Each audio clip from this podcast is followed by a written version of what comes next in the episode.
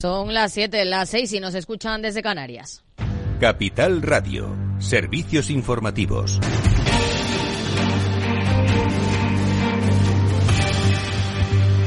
¿Qué tal? Muy buenas tardes. El presidente del Gobierno, Pedro Sánchez, se ha comprometido a ofrecer a las multinacionales un clima de estabilidad y certidumbre en el que puedan mantener e incrementar sus inversiones en España durante los próximos años. Asegura que las previsiones económicas de nuestro país son favorables y el Gobierno va a seguir trabajando para hacerlas realidad, ha dicho Sánchez, quien ha destacado que la evolución de la economía es positiva a pesar del contexto tan complejo. Sigue inspirando confianza y esa es la mejor de las noticias. Y una evidencia que, refrendan, por cierto, todas las previsiones. ¿no? A pesar de la incertidumbre, lo que quiero decirles es que España muestra una solidez en el ámbito macroeconómico, así también los perciben los mercados financieros. La evolución de la bolsa, por ejemplo, en este, en este último mes, pues ha supuesto una revalorización superior al 10% y, por tanto, rebasa los niveles previos a la pandemia.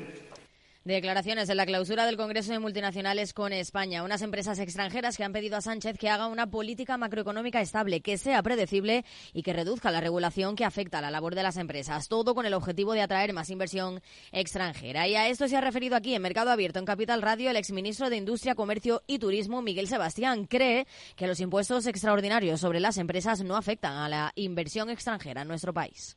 Bueno, yo creo que lo primero es que estos impuestos tienen que ser eh, transitorios, es decir, son eh, excepcionales como consecuencia de una situación excepcional que se ha vivido fundamentalmente en el, en el sector energético donde sí que creo que ha habido beneficios eh, extraordinarios como consecuencia de una crisis energética energética mundial. No está tan claro en el, en el caso de la banca, pero bueno, la clave es que estos impuestos sean transitorios y, por supuesto que no, no, no afecten y no, no van a afectar a la inversión eh, extranjera directa nueva que venga que venga al país.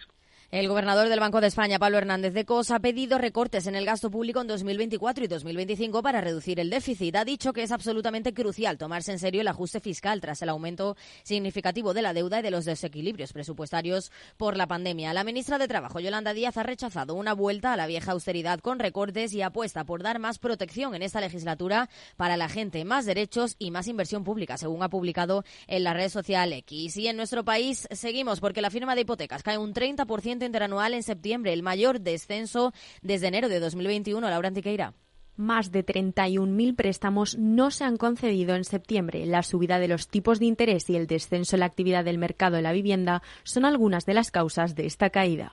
De hecho, el interés medio se ha encarecido un 3,26%, la cifra más alta desde enero de 2016. Un 56% de las hipotecas han sido de renta fija, el porcentaje más bajo desde marzo, y un 44% de renta variable. Por otro lado, el importe medio de los préstamos se ha mantenido en los mismos niveles que el año pasado, casi 143.200 euros, mientras que el capital prestado ha caído un 30%. Además, casi 10.000 hipotecas han cambiado sus condiciones al inscribirse en los registros de propiedad. Esto supone que un tercio de las hipotecas no eran para comprar, sino para cambiar las condiciones del préstamo original. Andalucía, Madrid y Cataluña son las comunidades autónomas con mayor número de hipotecas firmadas, mientras que Murcia, Galicia y Asturias registran los mayores descensos. Y a las 8 el balance con Federico Quevedo aquí en Capital Radio. Buenas tardes, Fede. Buenas tardes, Aida. Pues tenemos un balance de martes. Ya sabes que hoy tenemos nuestro eh, especial, los debates se transforman en España. Hoy toca Mujeres se transforman en España. Lo vamos a hablar de la mano, lo vamos a hacer de la mano de Silvia Jarabo y de Crista Balochic y vamos a hablar de mujeres, mujeres consejeras, mujeres directivas. Eh, antes, en nuestro lupa con Laura Blanco, de esa reunión de Pedro Sánchez con las multinacionales, lo vamos a analizar.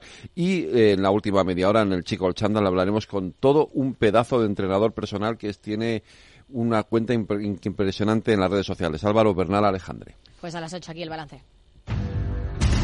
Claves del mercado. El IBEX 35 ha conquistado ese martes los 10.000 puntos con una subida del 0,68% que le sitúa en niveles de febrero de 2020, mientras que el resto de bolsas europeas han registrado signo mixto en la sesión. Dentro del selectivo español han destacado las subidas en Berlín por una mejora de recomendación de Goldman y en los bancos por una mejora de valoración de Morgan. Si miramos a Wall Street, tono mixto, el Nasdaq cae un 0,062%, mientras que el S&P camina plano al igual que promedio de industriales. En el mercado de divisas, el par euro dólar a 1,0 981 unidades.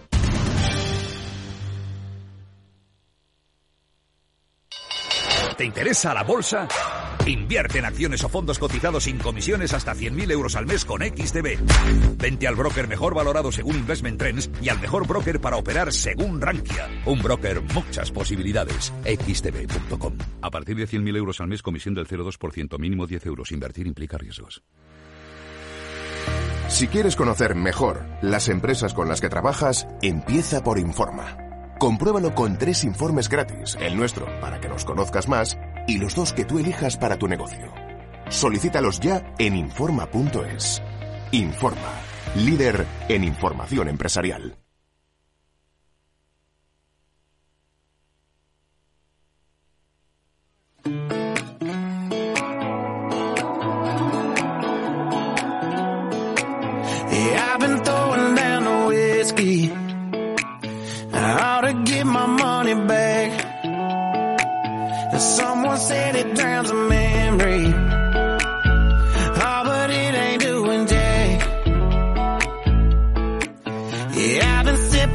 Después del trabajo, After Work, con Eduardo Castillo, Capital Radio. Pues estamos aquí un día más. Buenas tardes. Bienvenidos a este After Work que ya comienza en Capital Radio. Y que pese a la buena música que siempre nos pone Jorge Zumeta o Víctor Nieva, tenemos que hablar de, bueno, no necesariamente malas noticias, pero sí noticias que nos hacen ver un poco la cruda realidad económica. Y esa parte un poco por los salarios en España. Cuando uno se asoma a los informes eh, sobre encuesta salarial que puede dar el Instituto Nacional de Estadística, pues se da cuenta de que muchas, muchas, muchas, muchas personas pues ganan pues, normal con respecto a los salarios que quizás podrían haber eh, obtenido 10 años después de la crisis financiera. Bueno, pues la verdad es que sorpresivamente estamos en unos rangos que ahora le pregunto yo a mi economista particular, a Félix López, si es lo normal o podrían haber sido mayores. Bueno, pues de eso y otras muchas cosas hablaremos en este programa, en el que también seguro que hablamos, que me apetece un poco hacerlo, de la industria del automóvil, porque enseguida Chimo Ortega se conecta para contarnos, primero si ha vuelto de Roma, que ahí se estaba presentando un coche chino, que vendrá a España pronto. Y segundo, para ver un poquito qué tal está la cosa de las matriculaciones. Estamos a punto del cierre y recuerdo que históricamente en los medios de comunicación nos gustaba analizar por estas fechas el volumen de matriculaciones y además es aquí cuando salían pues todas esas ofertas de concesionario pues para ver si mejoraban las cifras. No sé si los tiempos han cambiado incluso para eso, pero bueno, enseguida se lo comento. Y luego a mitad de programa se nos unirá Javier López Bernardo con el que hablaremos de economía, de finanzas de Estados Unidos, de deuda, de tipos, en fin, de muchas otras cosas que también nos tienen que ayudar a dar una perspectiva un poquito más amplia. Venga, vamos a subir un poquito de música y saludamos ya a nuestros primeros amigos.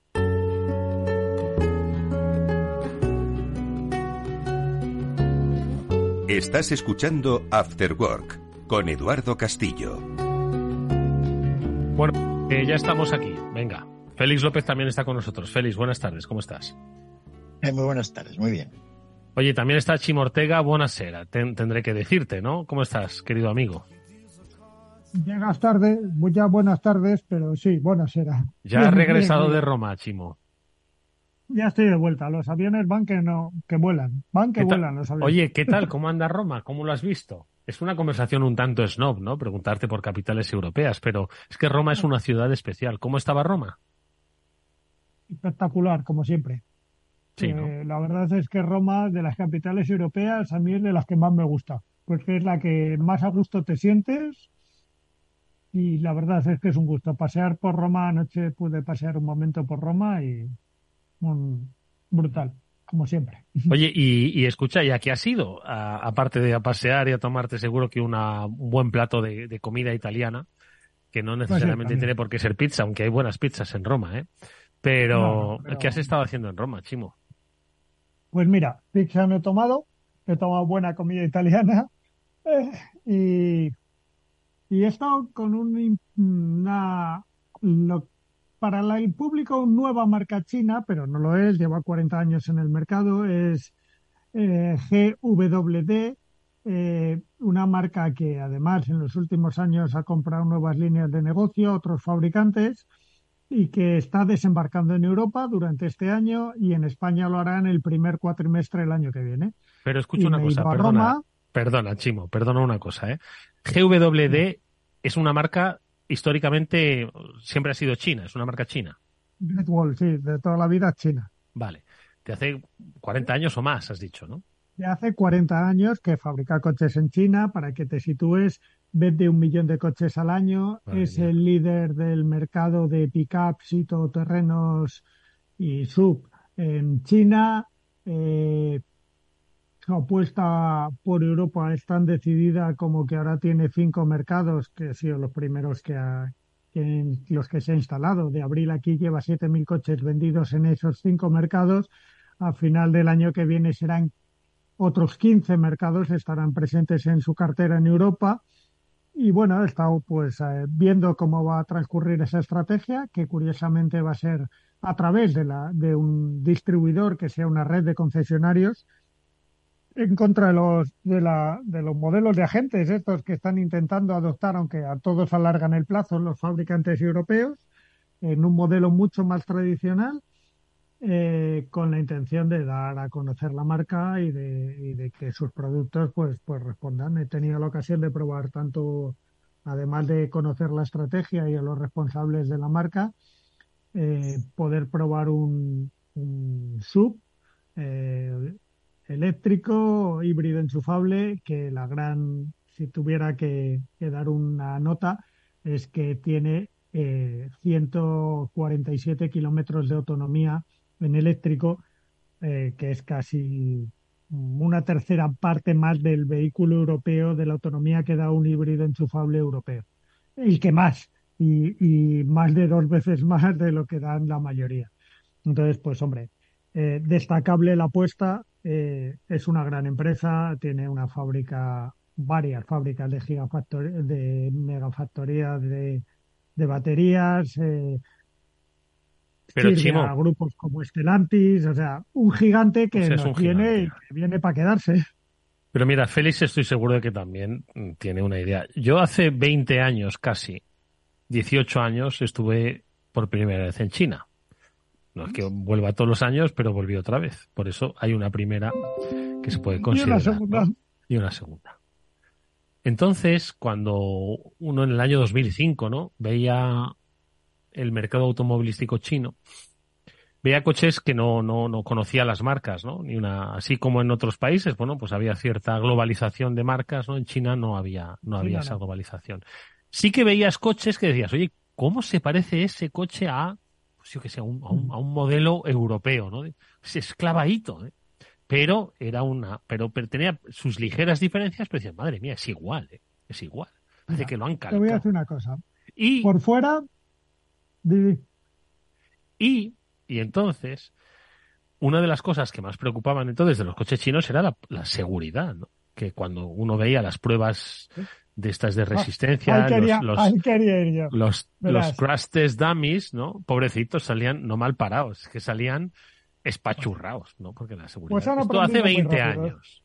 Vale, pues te digo yo que han aprendido muy rápido y te voy a explicar por qué. Eh, a ver, todos los coches chinos que están llegando a nuestro mercado tienen cinco estrellas en los test Euroncap, es decir, la máxima calificación. Eh, en el caso de los que he probado ayer y esta mañana, eh, el, sub del que os hablaba tiene no solo las cinco estrellas Euroncast, sino la mejor calificación en su segmento de todos los coches que se han probado. Y luego hay otra, otra derivación, que es otra que los, los sub se llaman Way, por eso que os decía que han adquirido otras marcas. Los los eh, eléctricos puros que son turismo se llaman Hora. Hay uno que a Eduardo Castillo, conociéndole, le va a encantar, que es el Hora 03, que será el primero que llegue, que es un coche de un segmento C, muy pintón, muy bonito, pero además que va muy bien, que tiene 420 kilómetros de autonomía para un segmento C, lo cual no están todavía a la altura en Europa. Tenemos coches con esa autonomía más grandes, o sub, pero no un turismo de esa autonomía.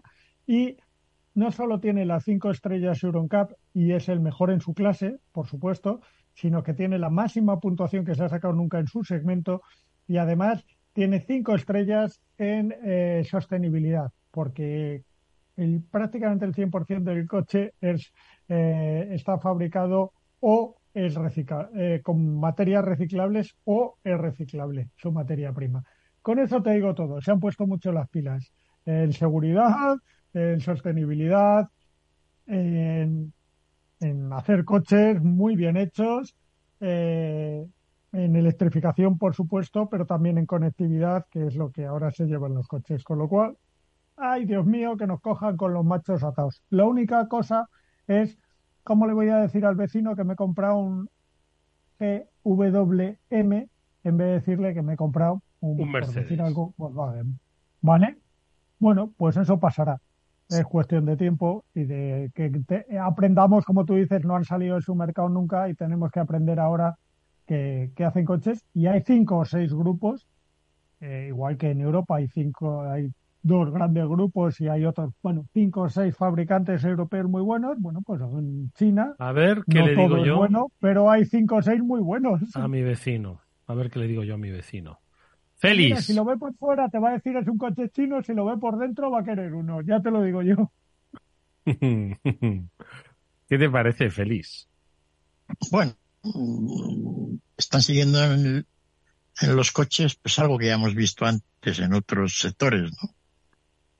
Empiezan a fabricar para el mercado local, pero luego ya llega un momento en que, en que se van haciendo los, los amos, ¿no? Teniendo en cuenta que es el lugar donde más coches se fabrican en el mundo, pues eh, la gente normalmente aprende según haciendo cosas, ¿no? y por lo tanto, pues los que están aprendiendo más de cómo hacer coches, sobre todo coche eléctrico, son los chinos, ¿no? A una, y, y la distancia yo creo que va a ir aumentando, es decir, lo que ha contado Chimo de cómo se han puesto las pilas, nunca mejor dicho, porque todo esto va con la electricidad, pues, pues no cabe duda de que, de que en Europa los fabricantes europeos de vehículos tienen que estar muy preocupados, ¿no? y todos nosotros un poco muy preocupados pues por, por los Por empleos que se pueden perder. ¿no? Sí que es un tema, es un tema realmente, realmente serio. Bueno, ya lo comentamos hace CW tiempo, ¿no? es, CWD en eso del empleo es una de las firmas que optaron a la, fi- a la fábrica de Nissan de Zona Franca. ¿Y qué pasó?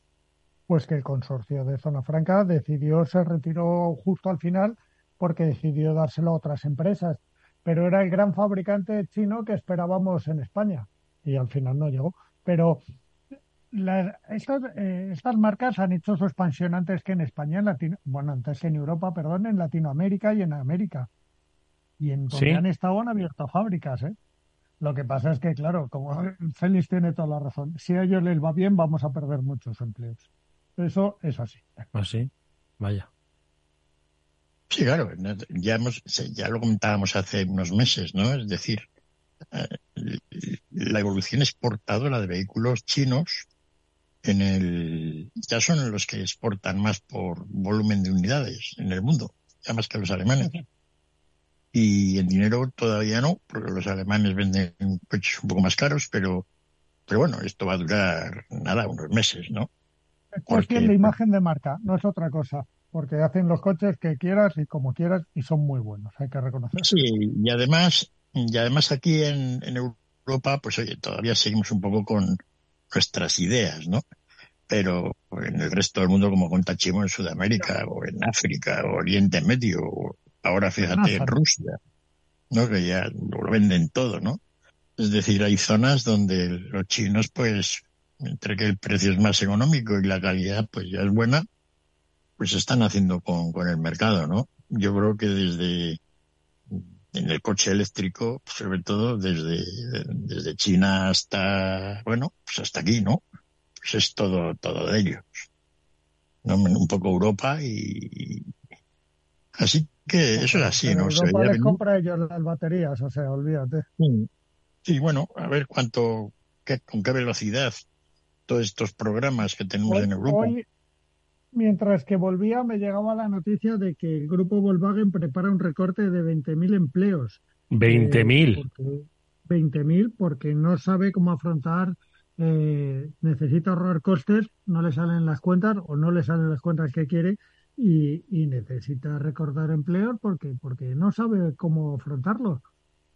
recordar que ahora mismo este grupo, y hablo de este, pero podría hablar de BYD, de cualquier gran grupo chino, ¿vale? Eh, hablo de este porque lo tengo muy fresco. Eh, este grupo vende ahora el 23% de los coches eléctricos, ¿vale? Eh, en 2030 va a vender el 100%. Pero ellos no tienen el problema de decir, ¿y si los consumidores en Europa no los quieren? Como dice Félix, tienen el mundo a sus pies. Los venden donde haya que venderlos. Eh, mientras que los fabricantes europeos no son capaces de hacer eso.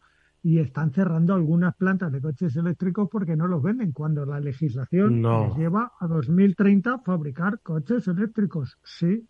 ¿Están cerrando Sí, fábricas Fiat de coches eléctricos? Fiat, no, no cerrando, desmantelando. Sí, perdón, que están parando, reduciendo. Sí, sí. El Fiat 500 eléctrico se ha dejado de producir durante un mes en Italia y se cerró la fábrica. Volkswagen ha hecho lo mismo con algunos de sus modelos ID. Hablábamos de cosas fundamentales en la movilidad ahora, como es la conectividad. El grupo Volkswagen tiene unos tremendos problemas de conectividad con sus coches. Tremendos. Mientras que a estos, bueno, por deciros un, para que entendáis en qué nivel están, una de las sociedades de este gran grupo eh, fabrica los iPad en China para Apple. O sea, saben hacer tecnología también. Claro, ¿y cuál es, eh, Chimo, pones- el, el problema, dices, esto, de conectividad? ¿Qué, ¿Conectividad qué es? Porque que por conectividad pues entendemos todo lo que muchas son las pantallas, el entorno, que el coche se conecte con otros coches, lo del coche autónomo, tus especiales de ciberseguridad, todas esas cosas el grupo Volkswagen no las tiene bien hiladas, ¿Por qué? está teniendo problemas y, y te vienen esta gente con, con unos estándar que, que asustan. Entonces, claro, dices, hoy, hoy por Dios, susto muerte. Me explico, ¿no? En la industria europea. Sí, ¿Qué sí, hacemos? sí. ¿Susto o muerte? Sí, sí, sí. Pero es que es así.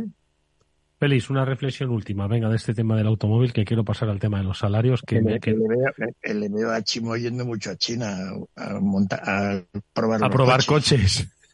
Mira, no va a hacer cuando- falta. fui- No va a hacer falta si van a estar circulando van a aquí. traer.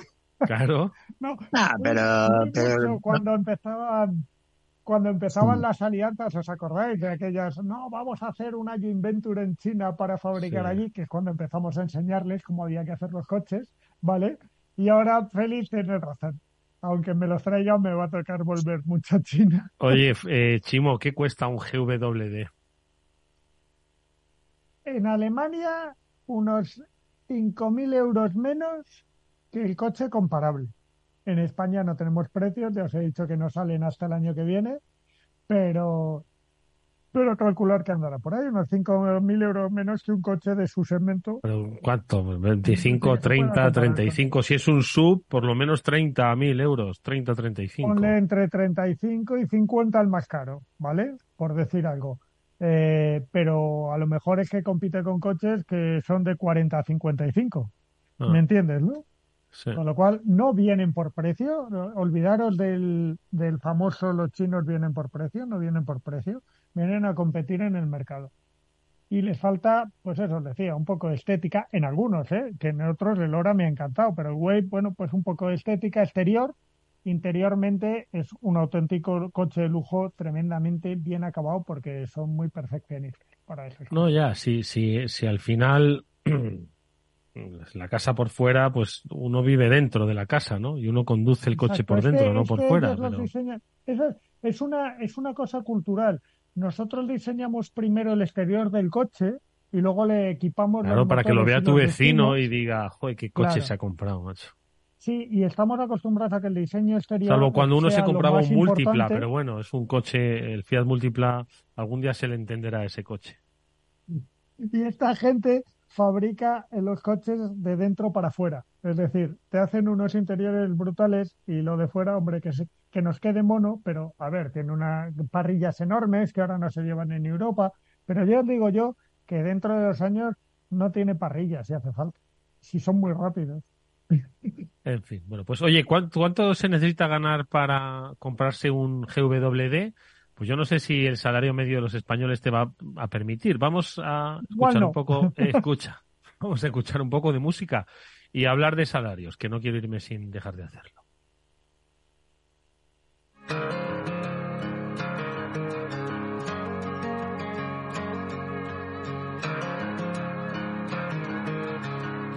Estás escuchando After Work con Eduardo Castillo. Hace nada, unos pocos días, eh, salió la, la encuesta de, vamos, el, el informe del decil de salarios elaborado por el Instituto Nacional de Estadística. La verdad es que son buenas noticias, ojo, ¿eh? porque el sueldo medio, eh, el salario medio mensual en términos brutos en 2022 era de 2.128 euros. Brutos, brutos. Luego hay ya que empezar a quitarle los pellizcos que todo el mundo sabe. Es la cifra más alta desde el año 2006. Menos mal, faltaría más, ¿no? Pero en cualquier caso, cuando uno profundizaba en el porcentaje de población que podía llegar a ese salario o incluso un poco más, te das cuenta de tres datos. Que el 40% de los asalariados ganaron entre 1.400 y 2.300, ¿vale? Al mes, ¿ok? Brutos, ¿vale? Que un 30% no ganó más de 1.400 euros al mes. Y que un 30%, que solo un 30%, ganó como mínimo 2.373 euros. Es decir, que un 70% de los asalariados españoles en 2022 no ganó más de 2.300 euros. Entonces, brutos. Entonces, si el coche de Chimo te cuesta 30.000 euros, con este salario, Félix, pocos coches chinos vamos a poder comprar. Ni chinos, Eh, ni europeos. En ninguno. Quiero decir, de, con esos sueldos ninguno, claro. Nadie que tenga ese dinero se puede comprar un coche chino de esos que tienen los interiores tan buenos, ¿no? Y los coches europeos, pues ya con problemas, ¿no? Porque han subido mucho, ¿no? Los vehículos, pues han subido de precio comparativamente respecto a los salarios en los últimos cuatro o cinco años, pues una, una barbaridad, ¿no? Y, y bueno, pues ahí, ahí andamos, ¿no? Sí queda esa parte de la gente que, que es el 30% que tiene ingresos brutos de más de 2.300 euros, creo que decías, ¿no? Sí. Y bueno, pues eh, eso está poco, pero los que estén en la parte de arriba, pues esperemos que sí, ¿no? Ya lo podrán comprar también los ricos que hablábamos la semana pasada, ¿no? Que aunque no son muy ricos, pues tienen dinero para comprarse, para comprarse eso, ¿no? No, la verdad es que la situación económica de, del asalariado español, llevamos, pues no sé, veintitantos años, esto es de una miseria absolutamente lamentable, ¿no? Mm. Y bueno, pues así es, ¿no? Los salarios pues siguen congelados en términos reales, pues en veintitantos años. Es algo absolutamente espectacular, ¿no? Claro, tuvimos dos macrocrisis que nos han costado a los españoles, a los españoles, pues el 40-45% del PIB per cápita. O sea, en vez de estos 2.300 euros, ¿Cuánto deberíamos tener ahora mismo de salario medio si todo se hubiese hecho más o menos de manera razonable, entendiendo que las crisis pues sobrevienen, ¿qué le vamos a hacer, no? Pero si si si hubiese sido normal, el sueldo medio este, el salario mensual Bueno, bruto, en medio has dicho que eran 2.100. 2100 el salario medio, sí. Bueno, pues aproximadamente eh, 3.000 euros. Tenía que ser en España ahora. Si no hubiéramos tenido la crisis del año 92 al 95 y la crisis del, sobre todo la crisis gorda del año 2008 al 13, ¿no? Que nos ha dejado pues con una caída de, de, yo, de, pues, del 40-45% del PIB nominal.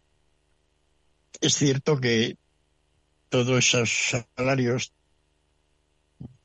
se verían un poco disminuidos por un 10% más de aumento de precios. Claro, en España, normal, pues, claro. sí.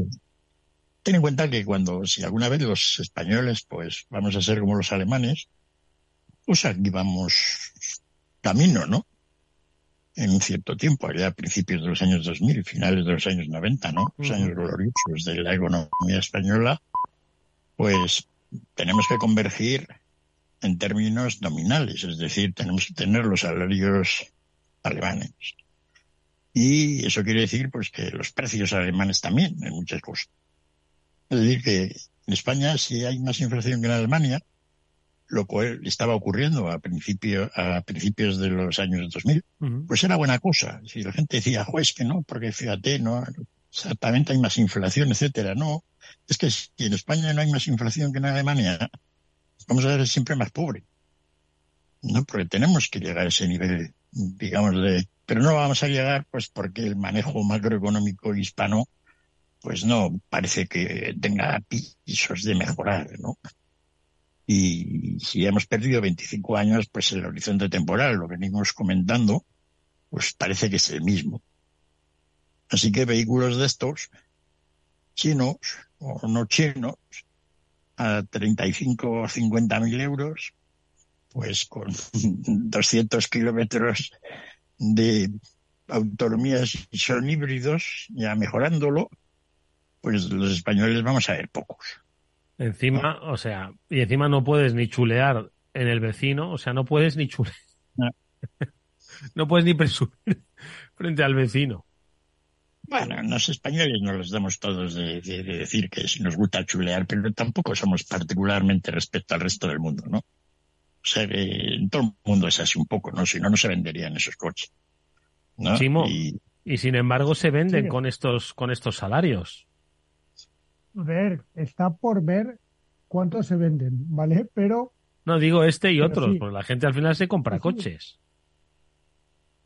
Sí, pero Eduardo, estamos hablando de que en España lo normal es que lo normal o, eh, o lo calculado por la estadística es que se vendieran un millón doscientos entre un millón doscientos un millón trescientos mil coches al año nuevos y este año que no está cerrando mal del todo vamos a vender 950 950 mil y venimos de dos años de 800 mil es decir eh, no se están comprando los coches tampoco al ritmo que se tenían que comprar. Falta cuarto de millón de coches como si fuéramos a la carnicería, que, que, no, que no es fácil conseguirlos. Y eso también es otro problema para el empleo y para las fábricas. Recordar que tenemos entre fábricas de producción, de motores, de cajas de cambio, de 17 plantas en España y que la industria auxiliar española es líder en el mundo, la de componentes. Pues, pues ahí, ahí, ahí. Miedo da. Con estas cifras de matriculaciones es difícil mantener unas inversiones que además se deciden fuera. A ver, la fábrica de Ford de Almusaf es fenomenal, se le otorgaron dos modelos eléctricos, pero es que Ford ha decidido parar su estrategia eléctrica. ¿Qué va a pasar con esa fábrica? No lo sabemos. Empiezan los problemas y, eso es porque no se compran los coches, vengan de China, de Alemania, eh, de Estados Unidos o de la India. Da lo mismo, ni que los fabriquemos aquí, no se compran. Oye, quiero cerrar, nada, una cosa súper rápida del tema de los salarios, porque enseguida vamos a, incorporar a Javier López Bernardo para charlar de otros temas. El tema de los salarios, eh, Félix, eh, este incremento del salario mínimo interprofesional eh, es bueno porque al final, oye, no deja de ser una subida salarial, ¿no? y trata un poco de equiparar. ¿Se podrían hacer más cosas pues para mejorar esos salarios con riesgos inflacionistas. Bueno, si no han subido los salarios y hay riesgos inflacionistas, pues vamos a justificar que haya riesgos inflacionistas al menos por una subida de salarios, pero encima somos más pobres y con las cosas más caras. Entonces, ¿qué podemos hacer? Félix, nada, muy rápido. Bueno, normalmente no tener momentos de crisis. Es decir, en España estamos siempre tratando de recuperar lo que hemos perdido en tiempos pasados, ¿no? Cuando hemos tenido macrocrisis, ¿no? Entonces, pues, si hubiera ahora un buen ambiente, pues, para generar empleo, que no se ve, porque no sabemos exactamente en España ahora cuánta gente trabaja, ¿no?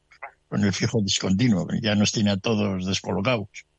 Entonces, pues bueno, una sensación de generar riqueza económica, un poco de ayudar al mundo, que tampoco lo parece, ¿verdad? No son las condiciones las más adecuadas. Y efectivamente, pues que, que, que eh, de alguna manera, pues todo lo que es la generación de riqueza, pues esté bien vista. Y como no lo está, pues, pues así andamos, ¿no? No, es un problema, tenemos un problema gordo en España, ¿no? Tenemos un problema gordo porque cuando hemos ido más o menos funcionando bien, pues luego han venido las vacas flacas, que son flaquísimas, ¿no? En el caso español. Todo absolutamente innecesario, porque las dos crisis que hemos tenido en España, tanto la de los años 90 como esta de han sido absolutamente ridículas, ¿no? No teníamos necesidad de ello. ¿No? Fácilmente controlables las dos. Y sin embargo, pues ahí hemos caído, ¿no? y, con eso, pues, y una cierta falta de, de, dinero realmente. Es decir, lo que hablábamos la semana pasada de, los ricos españoles es que es que es así. Es decir, no tenemos capitales propios grandes para hacer cosas. El sector del automóvil es un absoluto milagro. Y bueno, en la parte, digamos, del componente, como dice Chimo, pues ahí los españoles sí tenemos algo que decir, pero claro, somos subcontratistas. Es un milagro que todas las fábricas españolas del automóvil, grandes, no haya cerrado ninguna en los últimos 15 años. Se han mantenido. O sea, es una cosa, estamos a ver cuándo pues, puede ocurrir la primera, ¿no? Bueno, pasó lo de Nissan, etcétera, pero era una cosa más pequeña. Pero, pero es un problema. Es decir, es que fíjate que entre, en Madrid, todos los ricos de Madrid, entre los 135 de ellos, todos ellos tienen el mismo dinero que el dueño de, de, Red Bull, ¿no? Que es el 60 del mundo, o 50. Es decir, es que no tenemos capacidad para hacer inversión. Todo esto de, de, de, que estamos hablando, ¿y quién va a hacer una fábrica de baterías? Pues que en España es un montaje que está fuera de nuestras capacidades, digamos, como nación. Otra cosa es que podríamos convencer a un chino, a un alemán y tal, que ponga una factoría en Sagunto. Pero los españoles como tal somos incapaces de generar nada de ese nivel. ¿No? Hemos hecho en algunas cosas, en algunos sectores. Es decir, falta una capacidad de, de, de, pues, mover capital. Pero, tú has dicho una cosa que a mí me preocupa mucho y que, y que es verdad. No solo no tenemos capacidad económica, sino que está mal visto tenerla socialmente tenemos un problema con la economía de este país. Porque el que tiene dinero y puede invertirlo está mal visto. En vez de fomentarle y ayudarle. No, sí, le ponen a parir. Eh, bueno, vamos a, vamos a hacer una brevísima pausa para escuchar un consejo y saludamos enseguida a Javier López Bernardo. Venga. Si inviertes en bolsa, esto te interesa. XTB, tu broker con más de 15 años en España, tiene la mejor tarifa del mercado para comprar y vender acciones y ETFs. No pagues comisiones hasta 100.000 euros al mes. Si inviertes en bolsa o quieres empezar más sencillo, imposible. Entras en xtb.es, abres una cuenta online y en menos de 5 minutos compra y vende acciones sin comisiones. Además, con atención al cliente las 24 horas al día. ¿A qué estás esperando? Miles de clientes ya confían en xtb.es, un broker, muchas posibilidades. A partir de 100.000 euros al mes, la comisión es del 0,2%, mínimo 10 euros. Invertir implica riesgos.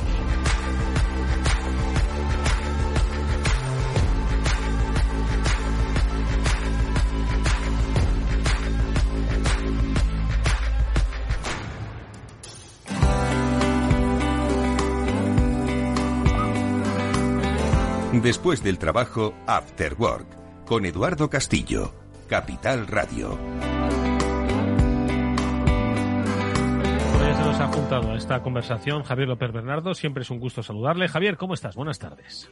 ¿Qué tal, Eduardo? ¿Me escuchas bien? Te escuchamos estupendamente para hablar de Estados Unidos. ¿Qué tal los salarios en Estados Unidos? Es aquí. Espero que vayan un poquito mejor, aunque siempre que hemos hablado, ¿verdad, Félix, de los salarios en Estados Unidos, hemos hablado del mundo de las propinas y estas cosas, y la verdad es que tampoco salía muy bien parado. Pero bueno, en fin, que no hablamos de salarios, Javier, ¿o sí? Bueno, hace unas semanas, ¿no? Salió este tema de los salarios, Eduardo, en Estados Unidos a a colación pues de las de lo que estabais hablando un poco de las grandes automovilísticas no me, me incorporé hace poco y estabais hablando un poco no de las las empresas de fabricación de coches. Y bueno no sé pues me imagino que en este programa habéis hablado no en el pasado de las, las negociaciones salariales no que, que tuvieron que hacer General Ford eh, General Motors Ford y, y, Stellantis allí no y se han cerrado. Han sido pues eh, incrementos salariales pues eh, razonables un poco diferente en cada una de ellas no Ahora un poco la pregunta es ver si todos esos incrementos eh, pues se van a estrenar el resto de la economía americana que, que, parece que no. ¿Cómo está la economía americana? Por cierto, me ha gustado mucho esa marca General Ford, es como el General Ford, ¿no? Que yo sí. Podríamos utilizarla, ¿eh, Chimo? No está mal la marca, ¿eh? General Ford, ¿verdad? El día que se fusionen, que se fusionarán, porque las marcas americanas se fusionan o no. Bueno, ha habido una. Perdón, no, sí, dale, dale, dale, dale, dale, dale, No, no, por Dios, Javi, tú, tú, que eres el Tú que sabes de fusiones, Javi. Bueno, no, es, es, es, una tendencia, ¿no? Que ha, que ha ido ocurriendo, pues, eh, pues, en los últimos 100 años, ¿no? Ha habido cada vez una consolidación mayor hasta que nos han quedado, pues, estas tres, ¿no? Y de estas tres, una es europea ahora mismo, ¿no? Que es, que es Stellantis. Más fusiones a partir de allí, bueno, es, es difícil, ¿no? Hasta qué punto, además, el sector, si te crees que realmente lo que va a imperar es el vehículo eléctrico eh, realmente y un poco la simplicidad en todo lo que es el tren motor y en el número de piezas, ¿no? Realmente ya no hay muchos más motivos para la consolidación, Eduardo, ¿no? O sea, una planta ya que te produzca pues a partir de unos pues de unos 100.000 coches al año, algo así, ya tiene unas suficientes economías de escala, ¿no? En, lo que yo entiendo. Aquí seguramente a lo mejor hay algún ingeniero que nos esté escuchando y sepa mucho más de este tema que yo, ¿no? Pero por lo que he leído, la economía de escala y el la importancia del tamaño, ¿no? En una fábrica de coches eléctricos es mucho menor, ¿no? General, General Motors y Ford se podrán fusionar en un futuro, pues a lo mejor sí, no, pero no, no lo veo, no, no creo además que ganasen nada ni, ni, ni simplificarían nada. Pero bueno, no, no, no sé qué opinará Chimo de todo esto. Creo que son, eh, a pesar de que las dos tengan su sede en Detroit, creo que son culturas absolutamente diferentes de empresa. A ver, extraños. Eh, bueno, total, no ha habido matrimonios. Compañeros de cama han, con hecho, culturas diferentes. han hecho las fusiones del automóvil, ¿no? Entonces, no, hay que decirlo, mira Stellantis. Eh, pero, pero sinceramente, yo no creo que ya el crecimiento de tamaño vaya por fusiones en Estados Unidos. Creo que, a ver, el crecimiento de Stellantis a mí no me gusta. Me parece un gigante con piel de barro y yo creo que ahora se deben centrar en alianzas importantes, en alianzas eh, que salten mares y fronteras para poder sobrevivir a lo que les viene, porque si no, ¿habrá otra época de fusiones? Yo creo que sí. También lo hemos vivido. Yo ya en mis años de experiencia llevo dos grandes en el sector del automóvil. Yo creo que la va a haber. Pero espero que sea con más cabeza que, que la que ha hecho Stellantis, que para mí ha dado palos como pollo sin cabeza y ahora hay con algunas marcas con las que no sabe qué hacer directamente. Bueno, vamos a aparcar el coche, que es que ha sido por lo del General Ford que me ha gustado mucho a mí, ¿sabes? Molao. como potencial marca, nunca se sabe. Pero estábamos hablando de Estados Unidos. ¿Cómo están las cosas en Estados Unidos? Parecen estar un poco más tranquilas. ¿O es que tenemos demasiado ruido aquí como para no ver el que hay en Estados Unidos, Javier? Bueno, la gente ya está descontando que van a bajar tipos, ¿no? Eh, eh, ahora el, dos años americano está por debajo otra vez del 5%, la gente vuelve a descontar lo que llevamos, lo que llevan descontando dos años y de momento de manera equivocada, ¿no? Algún día acertarán, quiero decir, porque siempre es como el reloj, ¿no? Que incluso los relojes estropeados pues marcan la hora correcta dos veces al día, ¿no? Eh, pero entonces, bueno, como siempre, pues, pues estas cosas son, son imposibles de saber, Eduardo. La gente sí que ahora ve un poco, pues que es curioso, ¿no? Porque si ves un poco las encuestas de los economistas, la gente en general está un poco más optimista respecto a la economía. Eh, las encuestas dicen pues que los economistas, ahora el porcentaje de economistas que ven una recesión en los próximos 12 meses ha bajado, pero por otra parte luego también la curva de tipos está bajando. O sea, la gente piensa que la Reserva Federal va a tener que recortar tipos en algún momento de los 12 meses, ¿no? Que es lo que te decía, pues que es lo que lleva la gente esperando pues desde los últimos 12 años, en los últimos dos años, ¿no? Eh, entonces, bueno, Sí que parece que, bueno, el déficit público se está manteniendo, niveles bastante elevados, y aquí pues Félix y yo ya hemos comentado en el pasado pues que niveles de déficit público elevados eh, pues hacen muy difícil ¿no? que haya una crisis. Cuando tú tienes un déficit público del 8% del PIB, pues seguro que hay algún sector en crisis, siempre hay cosas en crisis, ¿no? Mm. Pero así a nivel general, pues se hace muy difícil, ¿no? De ver que la, la crisis fuese grande, ¿no? Los datos del Black Friday que se esperaban que iban a ser malos han salido a las primeras estimaciones ¿no? de diversas empresas. Dicen que no han sido malos, que han sido, de hecho, pues eh, relativamente robustos, ¿no? O sea, que el consumidor americano que siempre se le dice como que ya se está quedando sin oxígeno, pues parece que no, ¿no? Entonces no hay, no hay nada, No hay nada así raro. Oh, madre mía, es que no, no, me extraña que hayan, porque es que lo del Black Friday ha sido una especie como de, de tortura psicológica, que poco menos que si no comprabas el Black Friday no pertenecías a este mundo. Claro, con razón habrán hecho buenas números, buenos números. Sí, bueno, eso se puede pasar más o menos de moda, un año más que otro, pero bueno, parece de momento que los números pues no han sido, no han sido un cataclismo, ¿no?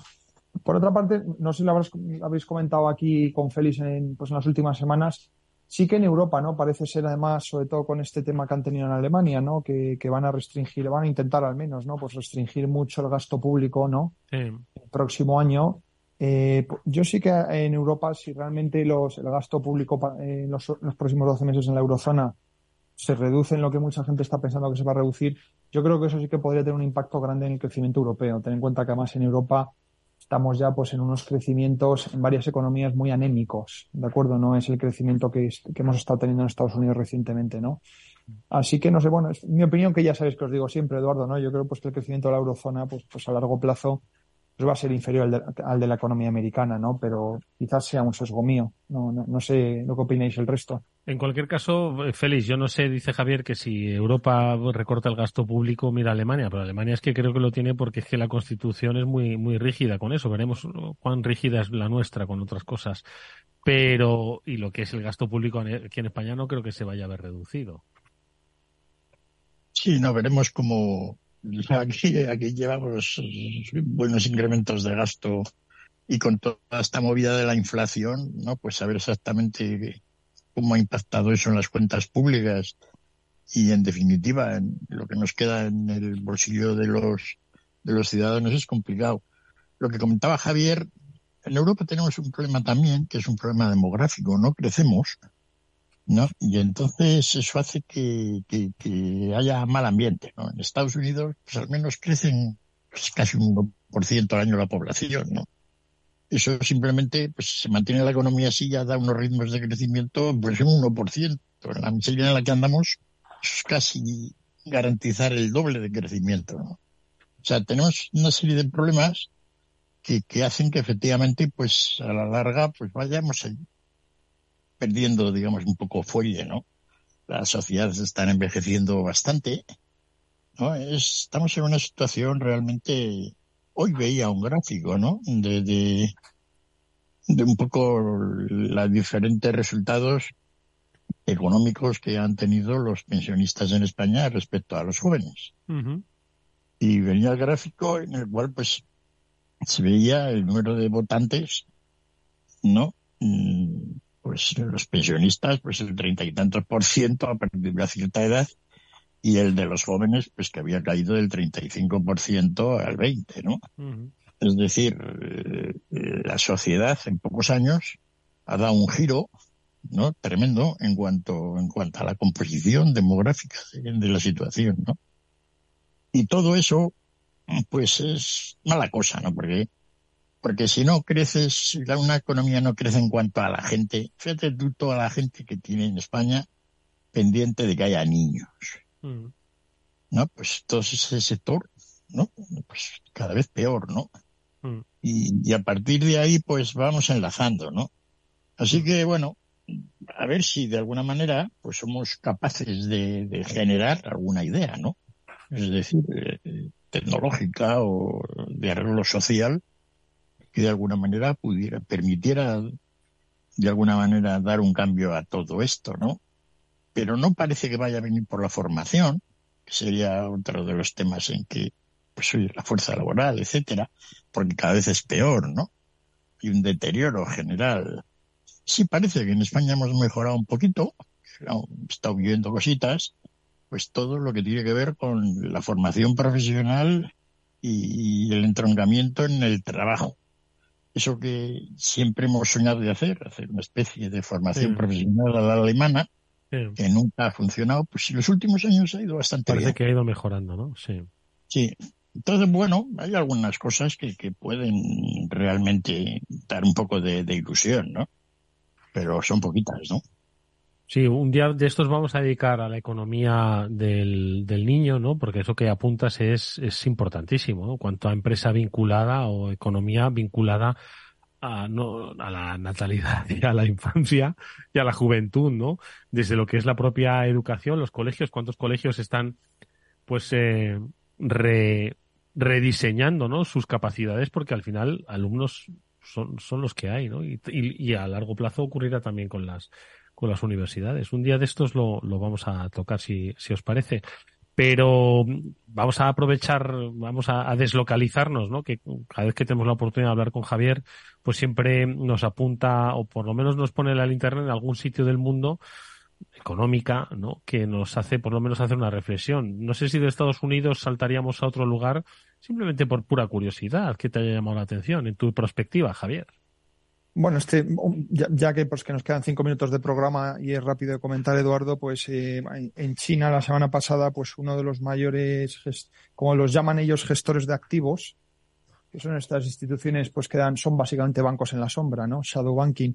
Bueno, pues, eh, la situación se declaró insolvente, ¿no? Eh, la nota de prensa que ponían era muy graciosa porque pedían perdón a la gente por, por, por tener un agujero en el balance de unos 30.000 millones. Madre mía. es, es, son cosas bestiales, ¿no? Son, son números que ya desafían todo, todo entendimiento. Era un grupo que, si te digo el nombre, vamos, no lo, bueno, no lo conocía ni yo. Quiero decir que sigo bastante la situación. Eh, entonces, bueno, la situación creemos que yo, yo sigo pensando que la situación en China ahora mismo está muy delicada, ¿no? Y también en, en parte yo creo que el ánimo de Xi Jinping de, calmar los ánimos un poco a nivel internacional, en la escena internacional, viene un poco por aquí, ¿no? Ahora tienen una cantidad de comida en la mesa a nivel nacional que es tremenda, ¿no? Y, tienen que, y, van a tener que atajar estos problemas tarde o temprano. Habían, han creado además una lista de, de 50 promotoras grandes, ¿no? En las que se les considera promotoras privilegiadas, por así decirlo, que puedan recibir eh, préstamos de acuerdo eh, por parte de los bancos estatales. ¿no? Pero claro, tú a los pobres bancos, por un lado, les estás diciendo que soporten a, la economía y que soporten a todas estas promotoras que son básicamente insolventes, ¿de acuerdo? Y ahora, y ahora te voy a comentar por qué si quieres. Y luego, por otra parte, le estás diciendo que tienen que reducir los riesgos de balance, que tienen que tener un crecimiento más saludable, tener menos deuda para el crecimiento económico, lo que venimos hablando mucho tiempo, ¿no? Entonces siguen sin todavía cuadrar el, círculo, ¿no? Esta gente. Sí, con una eh, mano les estás dando una palmadita y con la otra les estás dando un, zarpazo, ¿no? Claro, es que la mayoría de estos préstamos, y es lo que te decía, que hay muchos bonistas ahora que han estado atrapados en estos bonos, que han, llevan perdidos un 70 al 80% del valor de estos bonos, ¿no? Y claro, eh, todas estas constructoras en bolsa reaccionaban de manera positiva la semana pasada. Entonces, entonces tú cuando lees un poco la nota de prensa dices que es todos estos préstamos que van a hacer es para que acaben las casas.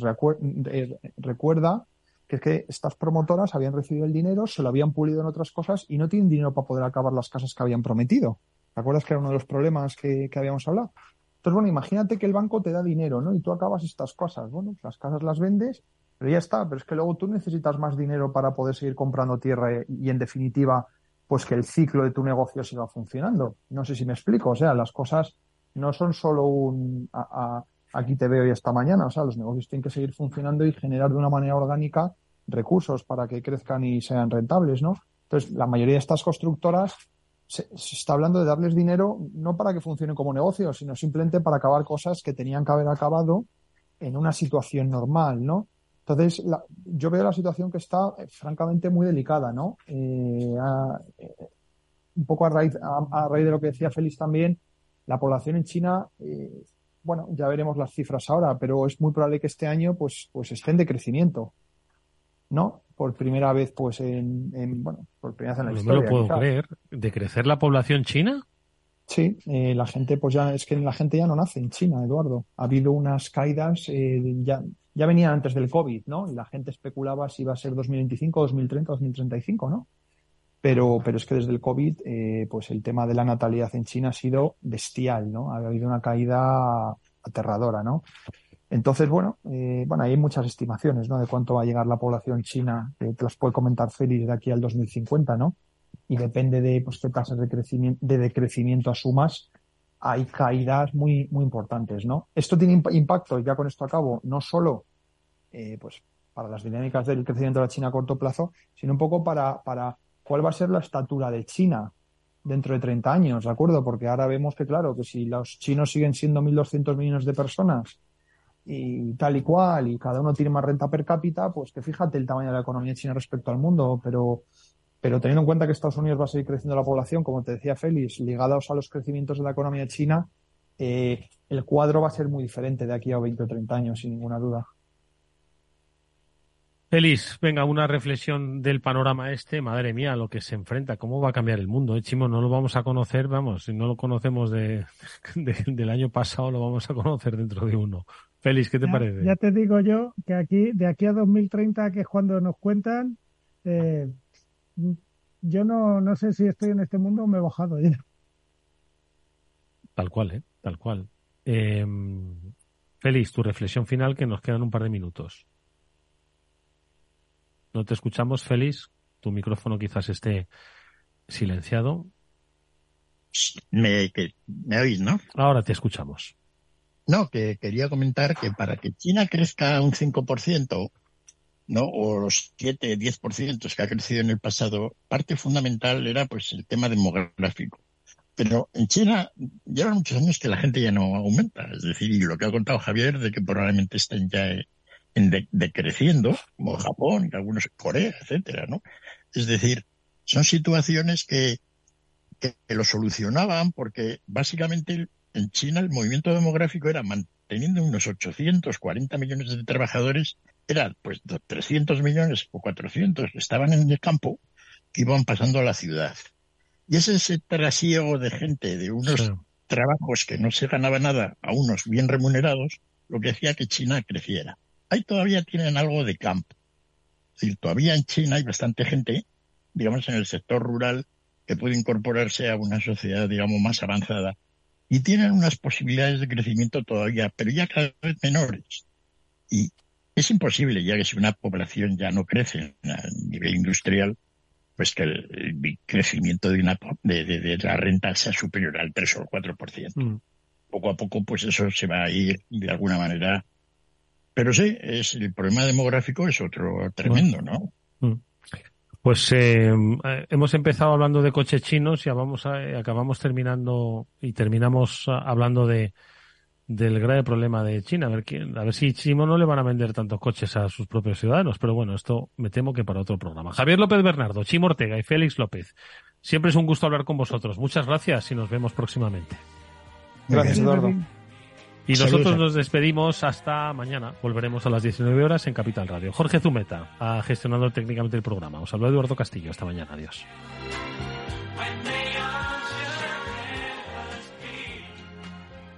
¿Qué es ir más allá?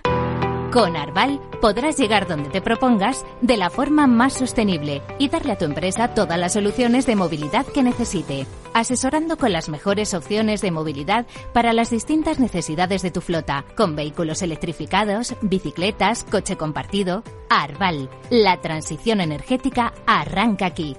Más información en arval.es.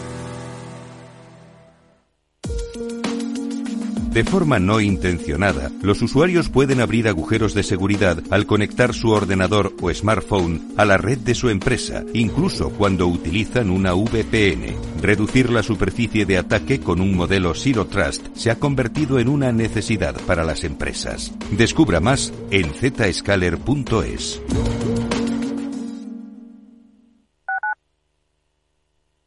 Capital Radio, Madrid, 103.2. Si te gusta el pádel, en Capital Radio tenemos tu espacio.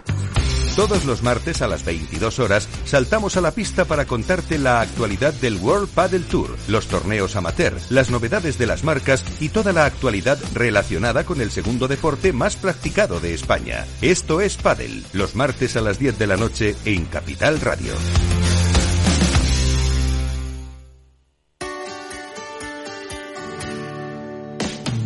Aquí, en Capital Radio, está el programa más divertido y de mayor influencia en el mundo del capital humano. Todos los viernes a la una de la tarde, únete a Humanos en la Oficina, presentado y dirigido por el speaker internacional Miguel Ángel Pérez Laguna. Un programa donde el talento es protagonista en un formato innovador e irresistible que ya se escucha en 13 países. No te lo pierdas.